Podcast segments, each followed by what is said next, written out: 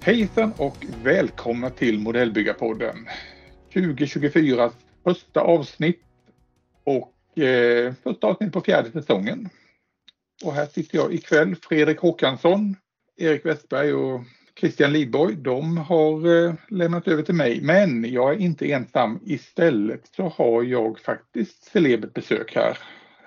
Riktigt celebert besök kan jag säga. Mannen som... De flesta av oss, som, om man inte känner honom på annat sätt, så har man, har man i alla fall varit på C fyra. Och då ser man hur han varje år för en kamp mot klockan för att klara prisutdelningen på under timmen. Välkommen Erik Ahlström. Tackar. Är det en ständig kamp det där med, mot klockan på C fyra, att du ska klara det på en timme, prisutdelningen? Nej, det är det väl inte egentligen. Men, men om man har varit på några modelltävlingar i sitt liv så vet mm. man hur långa de där prisutdelningarna kan vara, ja. Och alla, man ska ju uppmärksamma alla pristagarna, eh, men man måste, för att, för att det inte ska bli för långrandigt, så måste det ha ett visst tempo i den. Så ja. att, det har jag väl gjort lite för mig själv, att en timme, sen är det bra. Ja, jag ska säga, jag tycker du, klar, du sköter det med eh, bravur. Tack. Men Erik Ahlström, vem är du egentligen? För de som inte känner dig. Ja, jag är, jag är sextio år gammal. Jag tillhör de otäcka barnen från sextiotalet. Uppfödd på Airfix och Frog framför allt. Men sedermera även andra märken. Eh, började som alla pojkar på min tid som växte upp. Så byggde alla modeller. Eh, sen eh, fortsatte en del av oss med den andra... Spelade fotboll och annat elände sen. Och, ja, sen en kort paus. Ja, ingen riktig paus egentligen, för jag fortsatte bygga även under tiden jag var ute och, och, på klubb och så. Liksom. Men, men utan jag har alltid byggt. Ja, alltid. Aldrig, mm. aldrig pausat. Nej, jag känner igen det. Vi är ju, jag är också barn av sextiotalet. Så man är, höll på att säga, uppfödd på Britvikt ånger. På något sätt. Britfix och Humbrol, absolut. Mm. Rum med dålig, ventil- rum med dålig ventilation. Ja, man satt och byggde på i sitt, i sitt pojkrum där. Och som, där man ser dem jag sov också i ångorna. Det är fantastiskt. Det är väl, man måste vara helt impregnerad av det. Ja, för min nästa fråga var, hur kom du in i modellbyggarsvängen? Men det var ju då, precis som alla yes. på sextiotalet. Det var, ja, det var fast... en del av uppväxten. Ja, fast jag hade, en, jag hade faktiskt en, en, en fördel som mina kamrater kanske inte hade så mycket. Jag hade en, en, en åtta år äldre storbror som var modellbyggare. Och jag ärvde liksom allting från honom, och vare sig han ville eller ej, modeller och så. Så att jag hade ju modeller hela tiden omkring mig som liten. Brorsan byggde mycket flyg när han var liten. Mm. När han var så. Nu, nu är han... modellare, M J-rallare, rätt så skriver mycket i den branschen och så. Eh, men eh, där, där fick jag väldigt mycket av honom, så att säga. Ja. Så det, den, den fördelen hade jag gentemot andra, det ska nog sägas. Sen hade jag också turen att ha en, en lekkamrat i samma hus, Per. Hans pappa, Lennart Persson, var en av byggarna som hängde nere på klassiska semo-hobby här i Malmö och byggde deras skyltfönster och sånt. Och där var hela den lägenheten var full av modeller. Och när jag sedermera hade börjat bygga, började bygga E T trettiofem, vilket brorsan aldrig hade gjort, så var det ju, jag ville ju väldigt ofta leka med min kamrat Per, inte minst för att då kunde jag rota bland hans pappas grejer. Och hans pappa förärade ju mig med skokartongvis med delar till scrapboxen och, och grejer som han hade skrotat och var ointresserad av. Det var ju helt fantastiskt. Ja, semo-hobby kommer jag ihåg. Eh, jämt och ständigt på, lo- på loven så åkte jag ner till min moster i, i Malmö, och eh, så fort hon hämtade mig på tåget så var första vändan till semo-hobby. Att man Precis. skulle ha någonting att pyssla med under lovet. Det var det Skandinaviens längsta skyltfönster med modeller och sånt där hade de i sin... Eh, liksom, beställningsargument eller mm. sånt. Ja. Men som sagt, både Lennart Persson och min bror Ola Ahlström, de, de eh, gjorde, gav mig mycket gratis, så att säga. Och efter det har det bara rullat på då, eller? Ja, alltså det, eh, det kan man väl säga. Eh, andra saker som påverkade mig tidigt, förutom detta då, det, alltså brorsan hade ju då tidningar, Military Modeling och Airfix magasin på, från sextiotalet redan och sjuttio, tidigt sjuttiotal. Eh, och så Tintin. Eh, och Tintin figurerar mycket ökenmiljöer och, och sådana här saker. Och, eh, i, i, med det första årgången av Military Modeling där finns det en tvådelad artikelserie om S A S Jeepar. Jag har aldrig sett något så coolt i hela mitt liv. En jeep full med bensindunkar och kulsprutor. Det, det, det, det, alltså jag, än idag, jag, det finns inget som är så coolt som en S A S Jeep. Och, Nej, för och, då, kommer, då kommer vi in på den här grejen att du är känd som Öken-Erik. Ja, och det var, alltså jag byggde ju först mycket flyg sjuttiotvå, Airfix Frog, Airfix ett sjuttiotvå pansar, eller om det är sjuttiosex, jag är lite osäker på det där. Eh, och höll på mycket med det, småsoldater och sånt där, eh, H noll noll noll. Och, och, men sen så dök Tamiya upp hos min lokala cykelhandlare, cykelparson. Eh, och där, där kunde jag köpa, och det var rätt coola grejer, jag tyckte det var rätt fräckt. Eh, med motor och sånt, det, var inte, det funkar ju inte, men eh, banden krängde ju bara band hela tiden. Men det var fräcka modeller. Eh, och sen då dök detta upp med, med den här S A S-jeepen. Men innan dess hade jag läst, jag läste, man läste mycket krigstidningar, serietidningar. Mm. Och där var också, jag tyckte jag var fascinerad över, över britterna och, och dels de här ökenkriget och dels eh, Stellgans med magasin åt, åt sidan, det tycker jag är fruktansvärt coolt. Och australiensiska soldaterna, bushhats. Och detta i kombination med den här S A S-jeepen och att Tamiya nittonhundrasjuttiotre gav ut just S A S-jeepen plus en mängd andra, för ökenkriget var väldigt, nittonhundrasjuttiotre var det da shit om man byggde ett trettiofem. Tamiya gav ut Matilda, M tretton fyrtio, eh, Dingon, S A S-jeepen och så vidare, och även andra, tyska pansar tvåan och så vidare i öken och så. Det var jättepoppis med, med Nordafrika då, tidigt sjuttiotal. Sen följde det lite glömska, men just då var det oerhört populärt. Det var väl jag, jag samma veva, ja, det var väl samma veva också sen som Airfix kom med eh, Rommels eh, ja, Almanack tvåhundrafemtio och så. Ja, Airfix gjorde sitt Airfix gjorde ju ett, ett tappert men ganska ja. värdelöst försök att mm. slå sig in på ett till trettiotvå-marknaden som egentligen var den dåvarande sextiotalet förhärskande pansar, stora skaliga pansarskalan. För då hade du Monogram mm. och då hade några till och då hade Airfix som slog sig in. Och Airfix började, jag tror deras första modell var, jag tror deras första modell var Montis Humbrol. Jo, det var det, det stämmer. Och sen och det, skulle man, det, det, skulle man det, följa det, upp. Man skulle väl ha, jag tror det fanns planer på att man skulle ha pattern. Eh, ja, det, det stabsfordon också. Ja, jo, Men man, började med, man började med Montis Humbrol. Och det kan ha ja. varit historiens mest korkade eh, första release på en skala. Alltså. Den ja. är ju, alltså, visst, Monty är ikon i England. Men den är ju, det är ju inget stridsfordon. Den är ju ganska tradig för, för, de, de, för, för unga pojkar och så. Det är inte. Grefen däremot, mm. Rommels gref, den är ju lite coolare. Och sen kom de ju med Crusader, Grant och Lee.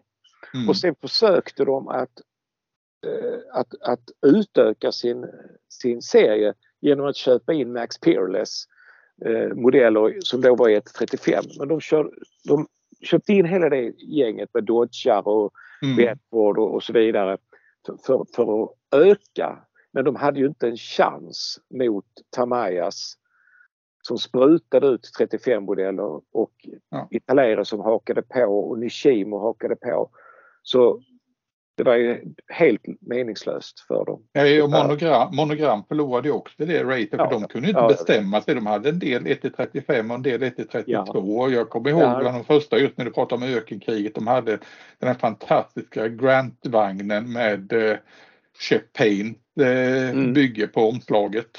Exakt. De, de hade ju tid, precis, men, men de, det var ju för, för lite, för få. Det, det är någonstans mm. det du måste ha.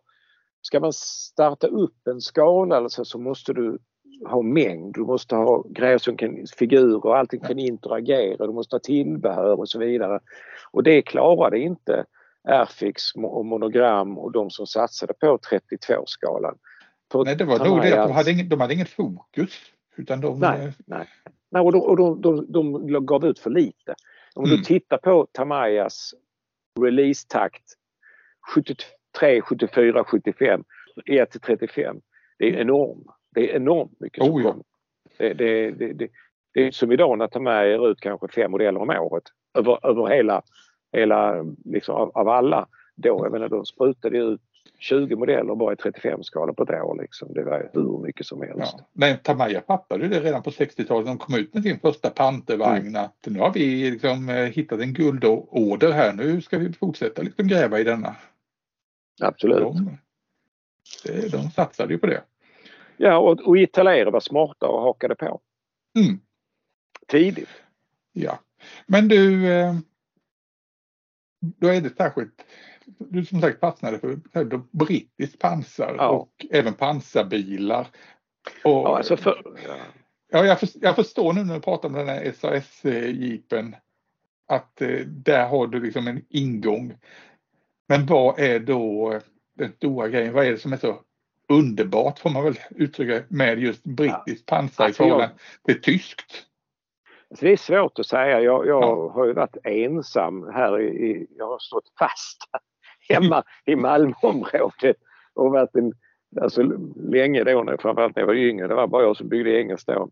Sen så träffade jag ju Tor, så det var jag en till i alla fall.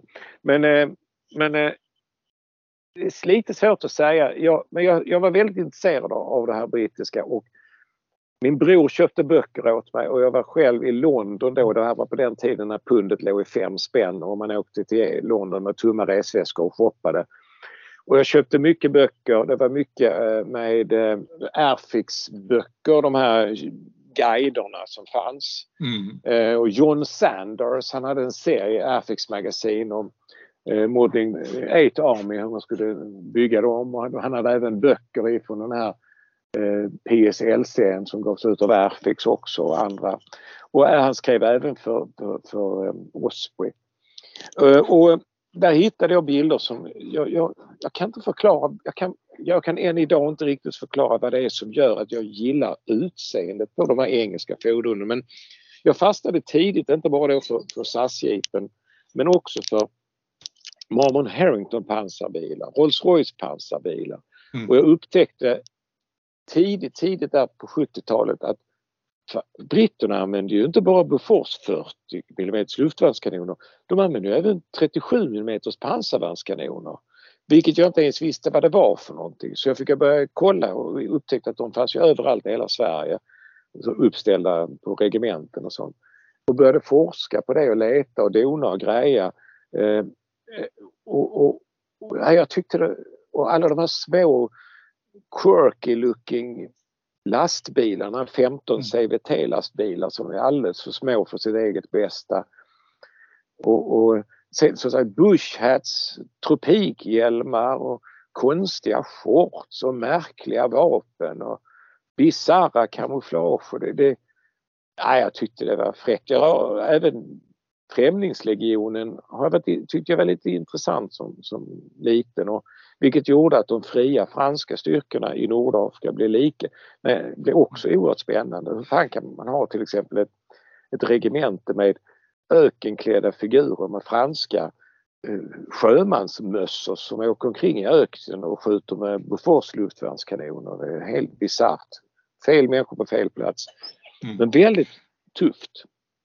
Ja, jag kan hålla jag. med. Ja, jag kan hålla med dig om just det här quirky-grejen, för det är nog det jag har fastnat för också när det gäller alltså det här brittiska pansar, eller jag ska säga pansar överhuvudtaget från samväldet. Ja. För jag, jag delar din passion för just brittiska grejer, men vad jag tror för min del så var det nog när jag såg alla de här fannies första gången. Alla dessa märkliga stridsvagnar som de byggdes inför landstigningarna. Mm, mm. Det var nog en sån där liksom wow-grej. Plus att jag då började få reda på liksom hur britter betedde sig på olika krigsskådeplatser. Det, det liksom, nej, de gör inte som folk gör i ska bete sig, utan nej, vi kör the stiff upper lip och, för vi är britter och vi gör på vårt sätt. Ja. Och det var liksom, de, de, liksom okej, okay, manualen säger så här, nej, vi är britter, vi gör på det här sättet. Ja, alltså det, det och te, hela tiden ja. te. Eh, och det, om man tittar på mina modeller så är det ju, alltså i nio fall av tio så, så, är, så dricks det te. Mm. Alltså jag, det bara är så, jag, det blir lätt så. Eh, och fast i och för sig nu är det en del fria franska trupper och då dricks det vin. Mm. Eh, mm. Men det är, ju... det är väl fortfarande så att eh, det, britterna är de enda i världen som har fast installerad tekokare från början i alla, i alla i stridsvagnar. Det, det, det, jag, det skulle inte förvåna mig, för det var väl så i Centurion i alla fall. Där fanns en ja, Centurion, och jag vet det mm. finns i Challenger-varianterna också. Ja, det är det säkert så. Ja. Men det, det, säger ja. mycket, det säger mycket om det folket. Precis, men, men just för min del var det då tidigt, det var det i Nordafrika så mm. jag tyckte det var, alltså jag, jag, jag fastnade så fullständigt för det, och huvudsaken då S A S, L R G och Popskis Private Army och, och de här, jag tyckte det var så otroligt spännande. Och sen lyckades jag då se, hitta en artikel i, eller en, ett kapitel, ett kapitel rättare sagt, i, jag kommer inte ihåg om det, det fanns en stor Det bästa världen i krig i tre delar. Kommer du ihåg det? Mm, ja, det kommer jag ihåg. Fanns på skolbiblioteket bland annat. Ja. Men min, min bror hade det också. Och där fanns ett kapitel om Leclerc när han eh, slogs i södra Libyen, utgick från Chad. Och det var också helt, vad fan är detta för någonting? Det är hur häftigt som helst. Och då, då var jag också helt såld på fria fransmän. Eh, men bara, men, men där, jag, jag, jag är ju ganska begränsad i mina, i mina områden. På, på den här tiden var det bara Nordafrika. Men det har jag, mm. har jag ändrat mig. Men jag, som sagt, fria franska trupperna, det är bara Nordafrika. Jag är helt ointresserad av när de slås i Italien och Frankrike och Tyskland sen. Det intresserar mig inte. Och det är eller, när de, eller när de befriar ett kasino på det dagen. Nej, det är inte så spännande. Men, och det är likadant, det vet ju också att, att i min värld så är ju allting efter nittonhundrafyrtiofem, det är ju science fiction, det är helt ointressant. Mm. Och sådana där kryssvagnar, det tycker jag inte heller är spännande.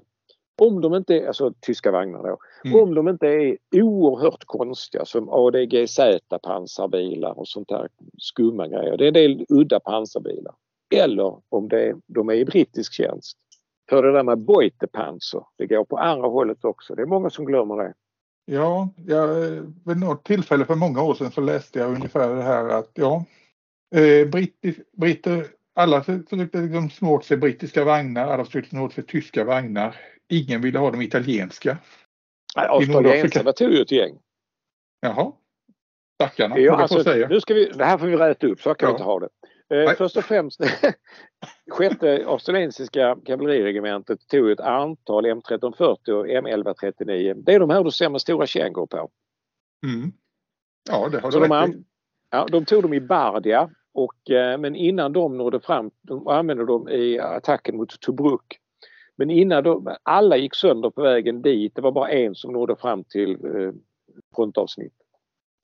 Eh, men sen efter när i Där, tyst, där britterna sen hade jagat italienarna längre bort med Della Galia, då tog de en jävla massa italienska M tretton fyrtio under tiden. Då utrustade de faktiskt ett regemente med dem också. Det finns väldigt, väldigt få bilder, men eh, så, som ingick i andra pansardivisionen. Eh, jag tror jag sett två eller möjligen tre bilder på dem. Eh, och sen kom eh, Rommel till Nordafrika och ja, du förstår själv, mm. vilken så bra. Det var, men det, det, var, det, var, det, var, det var inte italienskt pansar som vidare attraktivt efter det. Nej, alltså det var inte så att de ville ha italienskt pansar, men eftersom britterna hade skickat en stor del av sitt pansar till, till Grekland så fick de ju ta vad de hittade.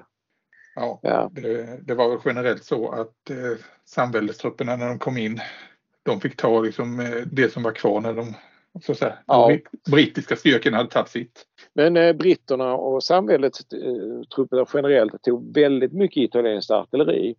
Framförallt tjugo millimeter kanoner och fyrtiosju millimeter kanoner. Mm. Och de tog så pass mycket att de exporterade dessa vidare till Burma och använde i Burma och eh, i Australien. Jag har nyligen hittat en cool film där, man, där brittiska trupper använder jeepar där de drar italienska sextiofem millimeter kanoner så de har monterat jeephjul på som de använder i Burma i djungeln. Ganska udda. Ja, det, det, det finns otroligt mycket när man börjar, börjar rafsa i det. Men som sagt, du har ju, det är inte bara Nordafrika utan du, som sagt, det växte i intresset då, förstår jag. Det, det mesta ja, brittiskt. Precis, alltså, allt brittiskt under kriget har blivit intressant. Mm. Eh, och sen har jag som sagt pansarbilar, ju märkligare desto bättre. Eh, och det har, har jag blivit fascinerad av och eh, jag har också haft förmånen att få hjälpa till att ta fram en del modeller där också och det, det gläder mig mycket. Rolls-Royce pansarbilar bland annat. Mm. Eh, och eh, jag har ett samarbete med Copperstate Models också. Jag tog fram deras första Lanchester, den första modellen, mm. pansarbilsmodellen de gjorde. Eh, och det, det, alltså jag tycker de här pansarbilarna är så roliga. Mm. Ja, jag, när Copperstate kom med sin, jag började ju samla på de modellerna. Jag, jag kunde bara inte låta bli, för äntligen var det någon Nej. som gjorde de grejerna. Ja. Det var ju helt underbart. Det var så här att jag träffade, jag var på Golden Model i Riga. Eh, jag har bara varit där en gång, men... Eh, Och då stod Copperstate Models där och sålde och de hade resinprylar, figurer mm. i trettiotvå-skala och flygplan och sånt där. Och då, var det ganska, med... då var det ganska nyligen efter att de ja, hade det köpt det. Copperstate ifrån ja, den exakt. amerikanska killen. Exakt. Mm. Och jag började prata med Edgar eh, där då, som var den som kunde bäst engelska, som liksom började snacka lite grann och eh, jag började prå- fråga lite om pansarbilar och sådär och sådär. Ja. Och jag sa att jag tycker ni ska göra en, en Lanchester, för den användes av Ryssland, av britterna, av belgarna, både på väst- och östfronten under första världskriget. Och, så mm. och de hakade på det, och på den vägen är det. Och jag kunde aldrig drömma om att, jag har de gett ut nu tio olika pansarbilar. Jag sitter, jag sitter, I detta nu sitter jag och väntar på deras eh, Putil Garford, stora mm. ryska pansarbilen. Ska väl ramla in i brevlådan vilken dag som helst. Jo, jag hoppas på samma sak. Jag höll också en pre-order på den. Det, Absolut. Det kunde jag, deras pre- det kunde jag inte bara låta bli. Nej, alltså grejen med att lägga pre-order på Copperstate Models, det är ju att du får ju en bok om modellen med. Alltså om, om förebilden. Ja, det är jättefina grejer de skickar med. Ja, det, alltså. Alltså jag, det, jag har sagt till dem, den här boken har jag kunnat betala tvåhundra spänn för gladeligen, mm. rätt över disk bara. Ge mig. Alltså, Så det, det, det lönar sig verkligen att lägga de förbeställningarna för att man får någonting för pengarna. Mm. Dessutom är det lite billigare, men, men just att du... Och den, den där boken är ju slut sen. Det, det är ju bara för, för ja. förbeställningar. Och det är fina böcker. Det är oh ja, det, det, den fotoboken till exempel som var med deras landstiga, den var ju helt fantastisk. Och den var ju snyggt gjorda också. Layouten ja, ja. väldigt, väldigt snyggt. De har sneglat jättemycket på... Eh, vad heter de? Wingnut. Wing, Wingnut Wings, ja. Ja, absolut. Mm.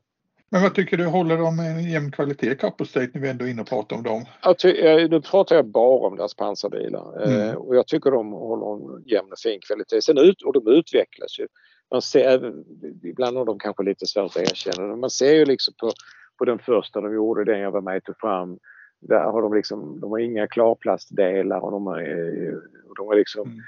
Alltså till dem, det var deras första pansarmodell, så sa jag, när ni gör en pansarmodell då ska ni inte göra tornluckan stängd, gjuta den stängd. Det är sånt som pansarbyggare vill ha öppen. Mm. Att vi sen har dörrarna där bak, det är mindre intressant. Det viktigaste är tornluckan. Det är det viktigaste för en pansarbyggare. Liksom och, sådär.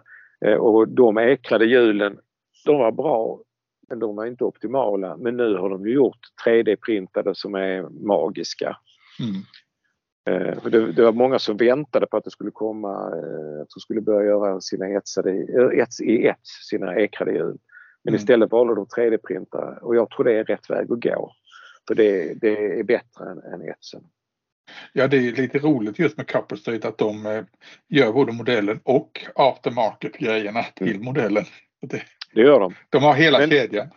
Ja, det har inklusive de. Men, figurerna då, som är skitsnygga figurer faktiskt tycker jag. Ja, många är. Många är. Ja. Absolut. Uh, så det, det är dum. Ja. Nej, det, det är roligt. Det är, mm. med dem, måste jag säga. Men du, eh, tillbaka just till det här med Brittisk Panta och eh, din, din utveckling inom de grejerna.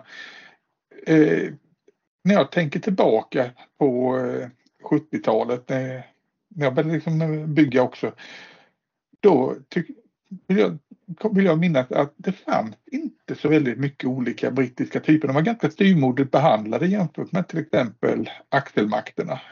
Absolut. Eller framförallt med Tyskland. Absolut. Det fanns, man hittade en Matilda två, du hittade en Universal Carrier och eh, sen var det väl en, eh, ja vad hade Tamiya mer? Eh, Koden, tjugofem pundaren. Koden och tjugofem pundaren. Och så var det sen gjorde de Churchillen.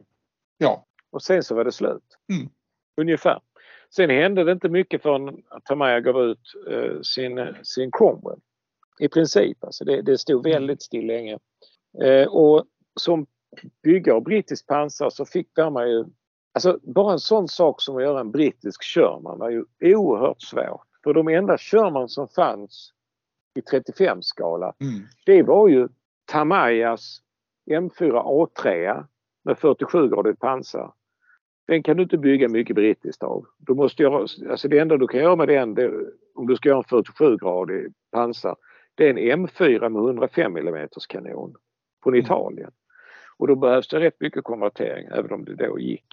Och sen fanns det Italeris M fyra A ett med sjuttiosex millimeter pjäs. Och den kan du också göra från Italien. Men, men det fanns liksom ingen M fyra A fyra, ingen, ingen tidig M fyra A ett, ingen M fyra. Alltså det fanns de här klassiska och M fyra A två, klassiska vagnarna som britterna mm. använde. Det fanns inte för en, för en Dragon gav ut sin M fyra A fyra. Det var första gången det kom en, en Sherman som gick att bygga, alltså just en M fyra A fyra från västfronten, en Firefly från västfronten och en M fyra A ett från Nordafrika. De kom med Dragon. Och sedermera Asuka så att säga, va. Ja, då var de ju, då var ju ett till sjuttiotvå skalan bättre utrustad på det sättet i och med att Eski var igång en, en del. Och framförallt hittade, hade du... Där hittade Matchbox. Man en hel del rolig, ja, och Matchbox, ja. Matchbox hade ju, de, de, som brittiskt företag så gav de, hade de ju, jag, jag avundas ju min kamrat som höll på med brittiskt, eller med sjuttiotvå sjuttiosex med Matchbox, som hade en Diamond T, de hade liksom en, en, en schysst uh, Stewart, de hade... De hade hela Long, long Range Desert Group, hade ja. det, det lilla dioramat med... Alltså där, där fanns en hel del, du har en Churchill Avre och där, uh, ja, där fanns mycket mm. med. För, och därför var man ju rätt så tidigt som byggare av brittisk pansar så var man ju hänvisad till aftermarket. Tidig resin ifrån D E S, ifrån uh, Sovereign, ifrån... Uh, Ja, det, det fanns en massa s, s, tidiga tillverkare av resin mm. som var så där kan man väl säga. Eh, jo, men det var, om, ju, det var ju garage kit, verkligen. Ja, det var det verkligen.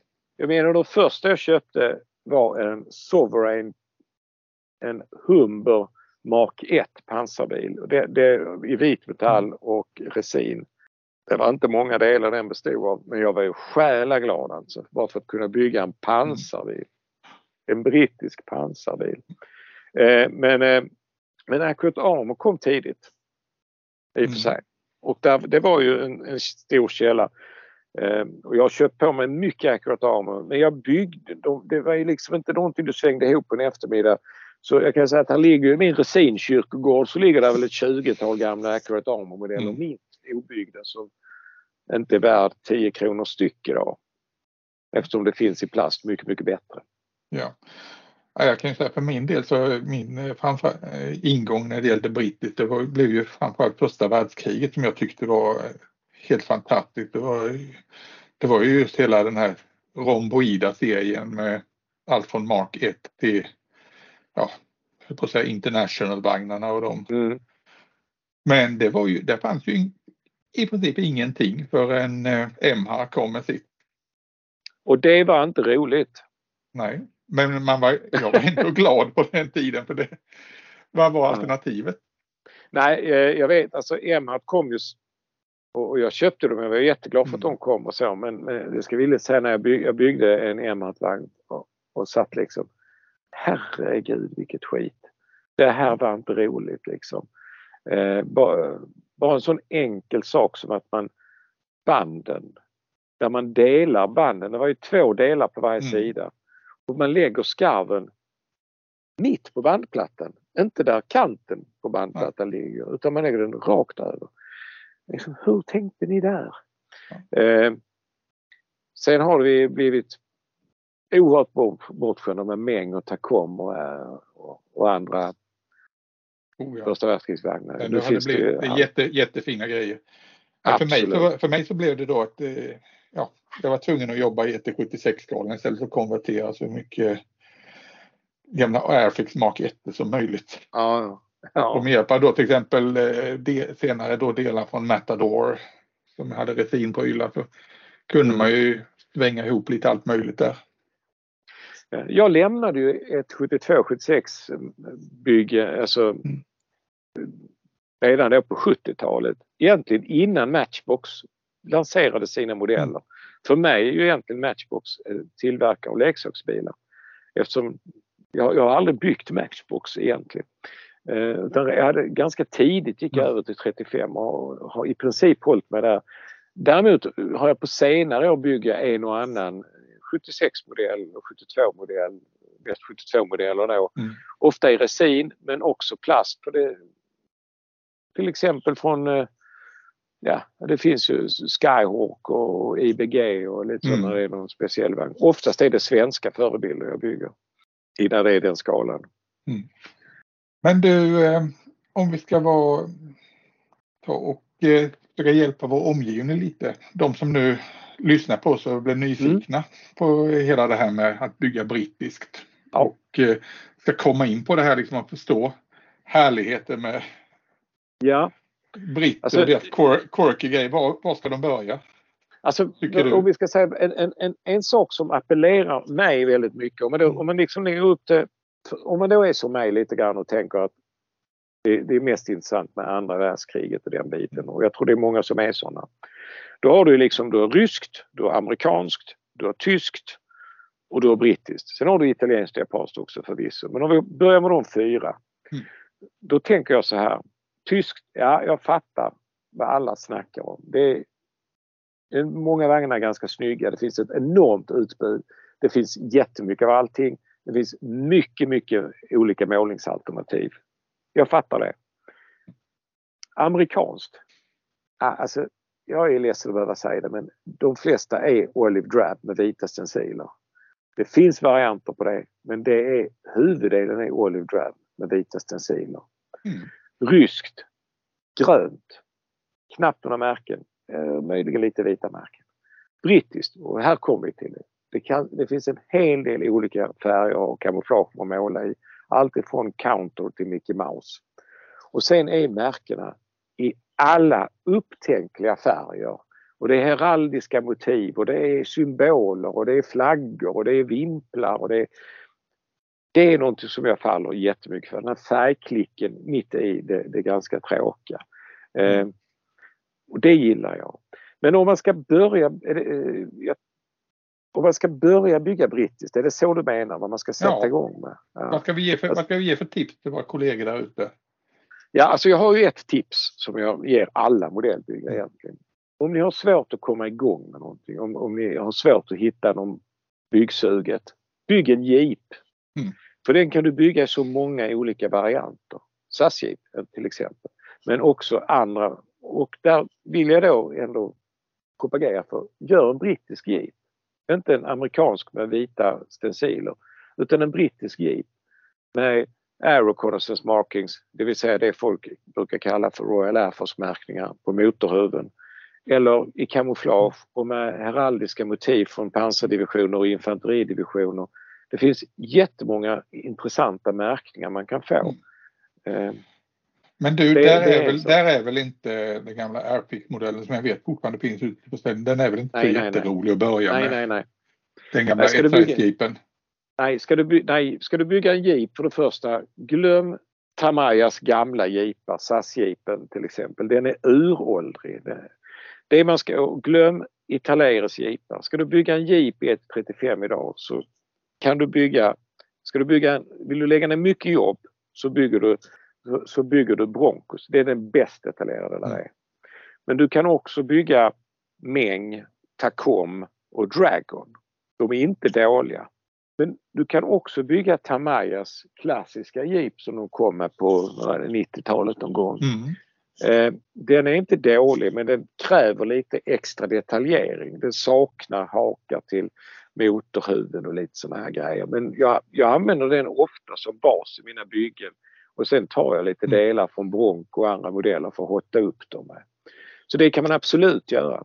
Och ska du bygga en S A S-jeep då ska du välja Dragons. Och de har ganska bra tillbehör, ganska bra vapen. Sen får du lägga till lite grejer. Men mm. de är inte alls dumma. Faktiskt.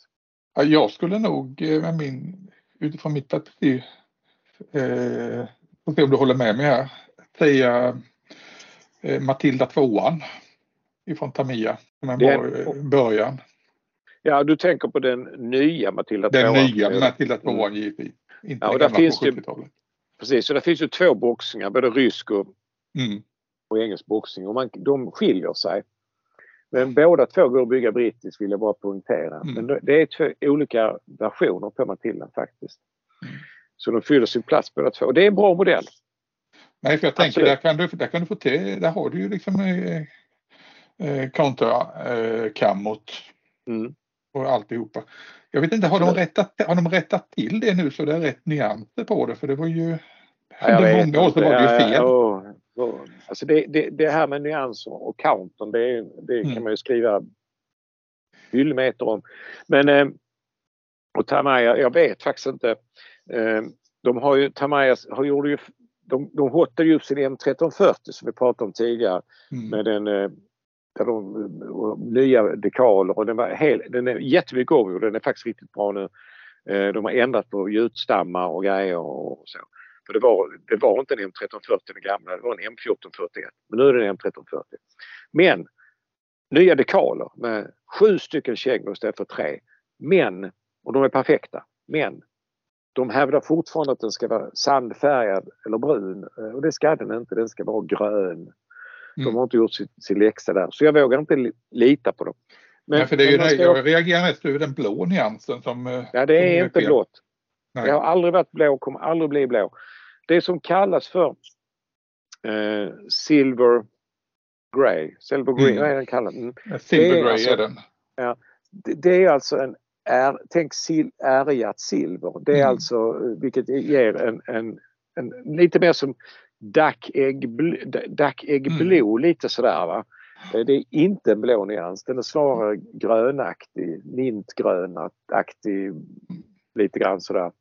Men jag har hört, jag, jag hört ja. att den där blåa nyansen att det kommer från att det var ju någon som målade fel på den som står på in, den Matilda tvåan på Imperial War Museum och där ja. har den varit förebild sen för alldeles för mycket.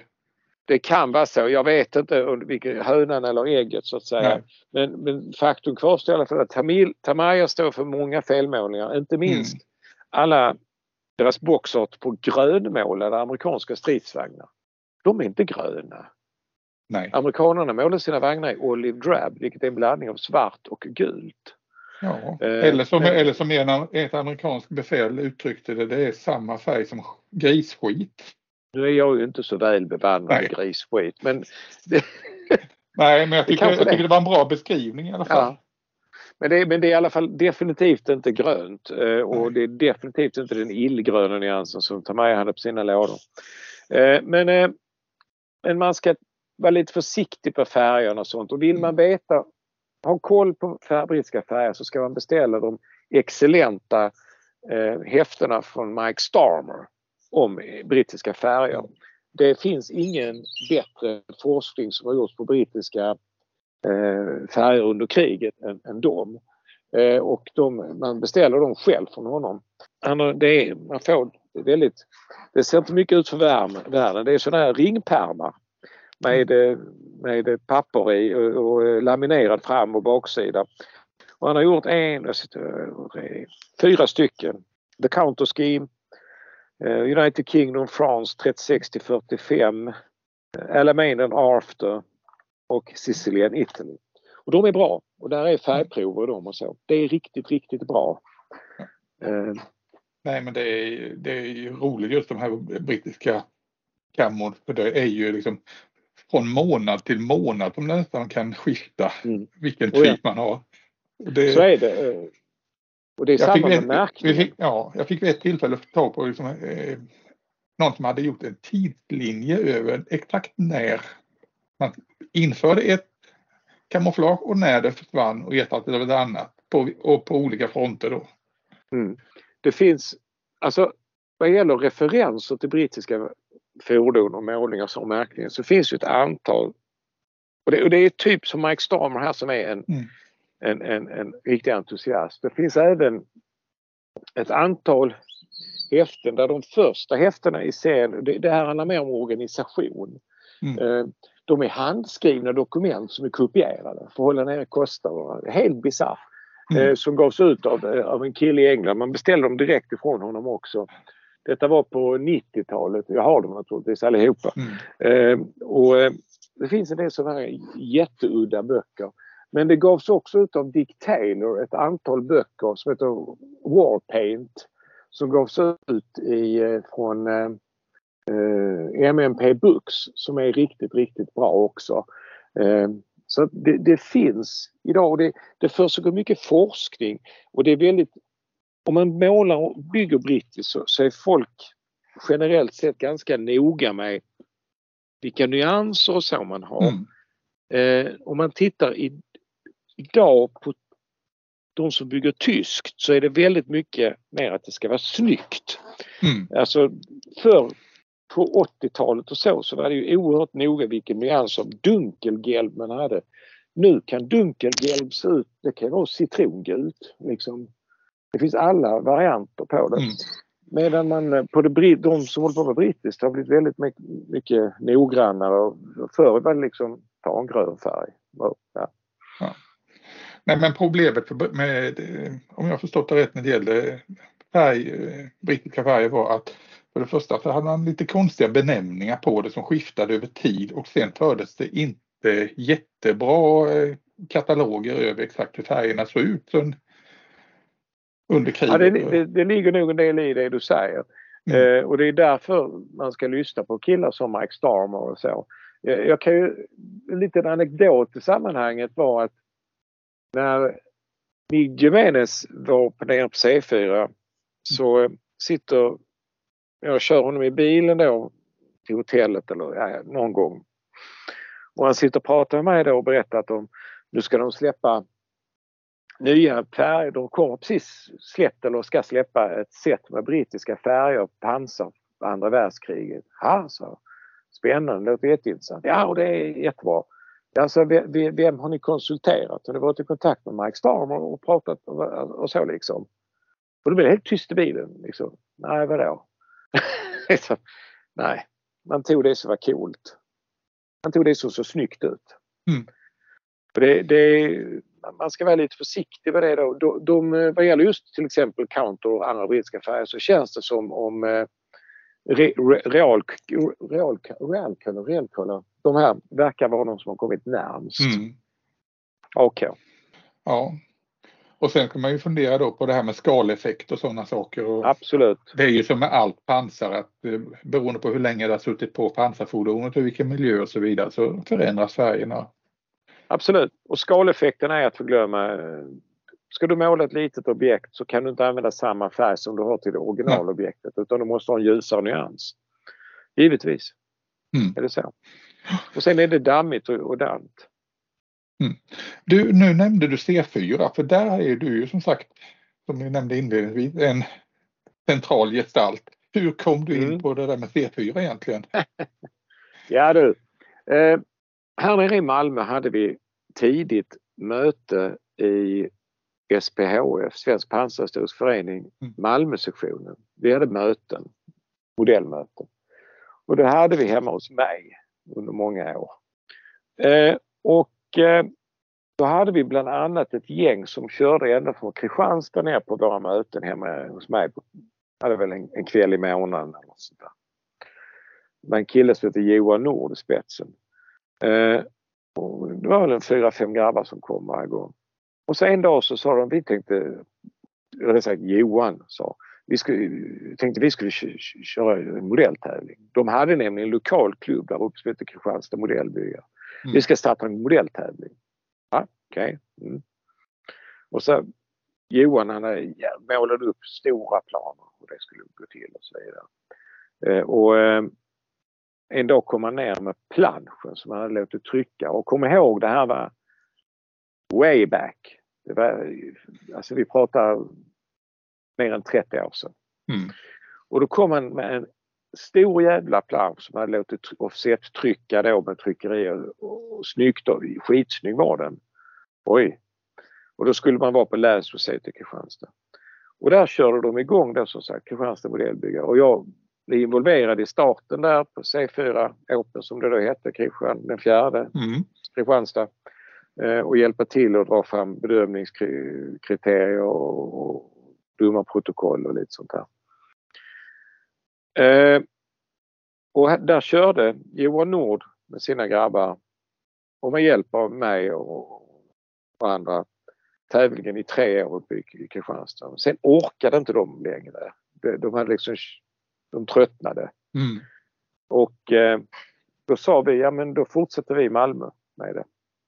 Och då tog jag tillsammans med några andra grabbar här, Hans Derup och eh, Tor Netterby och några till, eh, tag i det och eh, fortsatte med det här när jag kom i kontakt med Tekniska museet i Malmö där vi höll på i över tjugofem år på Tekniska. På den vägen är det, mm. kan man säga. Ja. Men eh, utan Johan Nord hade det aldrig hänt och jag kan säga att jag skakade på huvudet många gånger och tänkte att han kommer aldrig ro detta i land. Det är rena fantasifrågor. Det här kommer aldrig bli någonting. Det blev det. Mm. Och nu är det evenemanget som vi alla ser fram emot varje år. Så är det. Ja. Det finns ett före och det finns ett efter C fyra varje år. Precis. Ja. Och nästa år så kommer vi ju vara på ett nytt ställe. Jaha. Okej, kan du berätta ännu mer om det? Eller är det ja, det kan jag. Det, vi, det står faktiskt i Allt om hobby. Vi kommer att köra det på Baltiska hallen. Okej. I Malmö. En stor, en jättelik handbollsarena. Det ska bli intressant att se hur, det, hur ni lägger upp det där. Det är, vi, det är jätte, stora, jätteljusa lokaler. Härligt. Så att det, det, det, det är skiftar. Mm. Mm. Det låter toppen. Ja, det, det kommer nog att bli bra, det är jag övertygad om.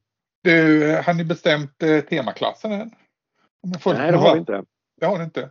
Nej, alltså vi, vi har faktiskt haft lite problem att få till möten och sånt här nu. På grund av covid och annat skit här. Så vi har faktiskt eh, inte kommit dit här. Vi brukar utannonsera det för i samband med noll åtta Open mm. i mars-april. Och det är väl då det kommer att komma ut. Det finns ja. en del eh, tankar och förslag men eh, det är ingenting som vi har diskuterat och kommit fram till ännu. Eh, det gick ju bra i år tycker jag. Eller i fjol. Men, eh, mm. men det här med snö, is och frost. Eller, ja. Eh, ja, det var jätte, det blev, jätteroligt tema. Ja, nej, men det, alltså, att, att hitta en temaklass som funkar är mm. svårt. Mycket, mycket svårare än man tror.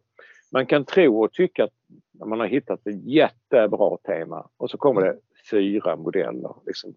Hur gick detta? Hur blev det så här? Och sen kan man liksom ta något annat och det kommer hur mycket som helst. Mm. Men detta är nog en av de bättre besökta. En, en annan som var också väldigt populär, det var den som hette I kronans kläder eller tvärtom. Där man skulle bygga utländska grejer i svensk mm. mundering eller svenska grejer mm. i utländsk mundering. Och det, det drog jättemycket roliga byggen. Svenska hangarfartyg och ja, jag vet inte. Det, det var roligt. Nej, men det, den här klassen som var nu i, i höstas, den appellerade ju till alla olika inriktningar. Exakt. Bygga. Man kunde vara, bygga, bygga civila bilar, du kunde ja. vara figurmålare. Ja. Och det, är det, det försöker vi göra nämligen. Vi försöker att inte nischa det, utan vi vill ju ha när man, och det, det är ju det som är det svåra, att hitta en, en temaklass så där alla, alla byggare, alla förebilder kan inkluderas. Och det är svårt, men det, det går. Vad som mm. jag nog kan säga som känns ofta inte går, det är när man fokuserar på årtal, och så, alltså D-dagen till exempel. Mm. Det låter ju som att man kan få hur mycket som helst, eller hur? Brukar sällan bli någonting. Alltså det funkar. Då, då, försvinner alla, då försvinner alla svenskbyggare för det första. Ja, jo, precis. Men man tycker ändå att det borde kunna bli mycket. Men, men alltså det, det, mm. eller sån här Suezkrisen. Eller, ja, det finns många sådana grejer man kan tänka sig. Men det, är sällan, det funkar inte riktigt. Um, och ibland, man blir väldigt förvånad ibland, men detta är, gick det faktiskt, eller, alltså, sist gick det faktiskt väldigt bra. Det är vi glada för, för det, mm. det är alltid sån där, man vet liksom inte med just med temaklassen, kommer det fem eller kommer det fyrtiofem, det vet man inte, det, det, det är jättesvårt att veta. Nu har vi snackat snart en timme. Frågan är, jag hade ju här tänkt, funderat på om vi skulle snacka om att samla vintage-modeller. Och den här ja, kanske det, är, det, ett avsnitt, det kanske blir ett avsnitt i sig, höll jag på att säga. Det kan vi väl göra. Det, ja. det är viktigt. Mm. ja. ja, för där, där, där delar du också den här, så att säga, passionen för det. Men ja, det kan, det, vad säger du? Ska vi ta, ska vi ta ett, återkomma i ett avsnitt om det framöver? Det kan vi absolut göra. Mm. Det, det, det, både du och jag har varit i Leonardo-butikerna. Ja, det var ett jävla ställe att stöta på varandra. Ja. Ett hål i väggen i Tokyo. Det var yep. roligt. Då två skäggiga män och titta på varandra. Ja. ja. ja. Nej, men, det, eh, ja. men som sagt, brittiskt är otroligt roligt att bygga, tycker jag i alla mm. fall. Och där finns så mycket mer än vad man tror. Och idag ges det ut oerhört mycket brittiska modeller med Bronco och Gecko och Miniart. Alltså mm. det, det kommer ju jättemycket. Eh, och det har ju blivit liksom, och det ser man ju också på tävlingsbordet. Det är mycket mer populärt att bygga brittiskt idag än vad det var förut. Ja, det, jag vet ju höjdan kom ju nu här om året när eh, Austin-ambulansen kom. För då, det var ju min gamla favoritfilm, aktuella Nikal Alexandria. Absolut, visst är det så. Jag sitter och tittar på både Geckos och Airfix ligger här bredvid mig. Mm. Jag var ju tvungen att köpa båda.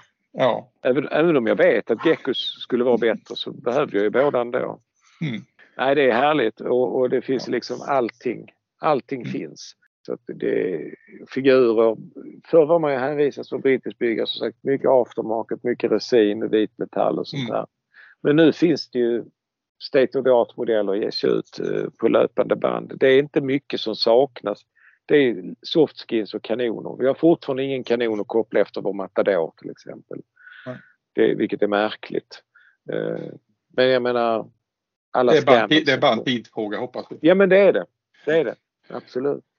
Men du Erik, ska vi låta det här vara slutorden? Vi får återkomma i ämnet och detta det är andra jag, ämnet det får vi, så får vi prata absolut, vidare. Absolut, för jag har mycket mer att säga om brittisk pansar och bygga brittisk pansar dessutom, men, vi, men, men också om vintage. Mm. Absolut. Så ja, vi hörs igen. Stort tack det Erik, vi. för detta. Det gör vi. Tack själv. Och tack vi alla hörs. Ni som har lyssnat på podden. Ja, precis. Och ja. Alla, till alla ni där ute, when in doubt, brew up. Vi hörs. Vi gör det. Ha det. Hej. Ha det. Hej.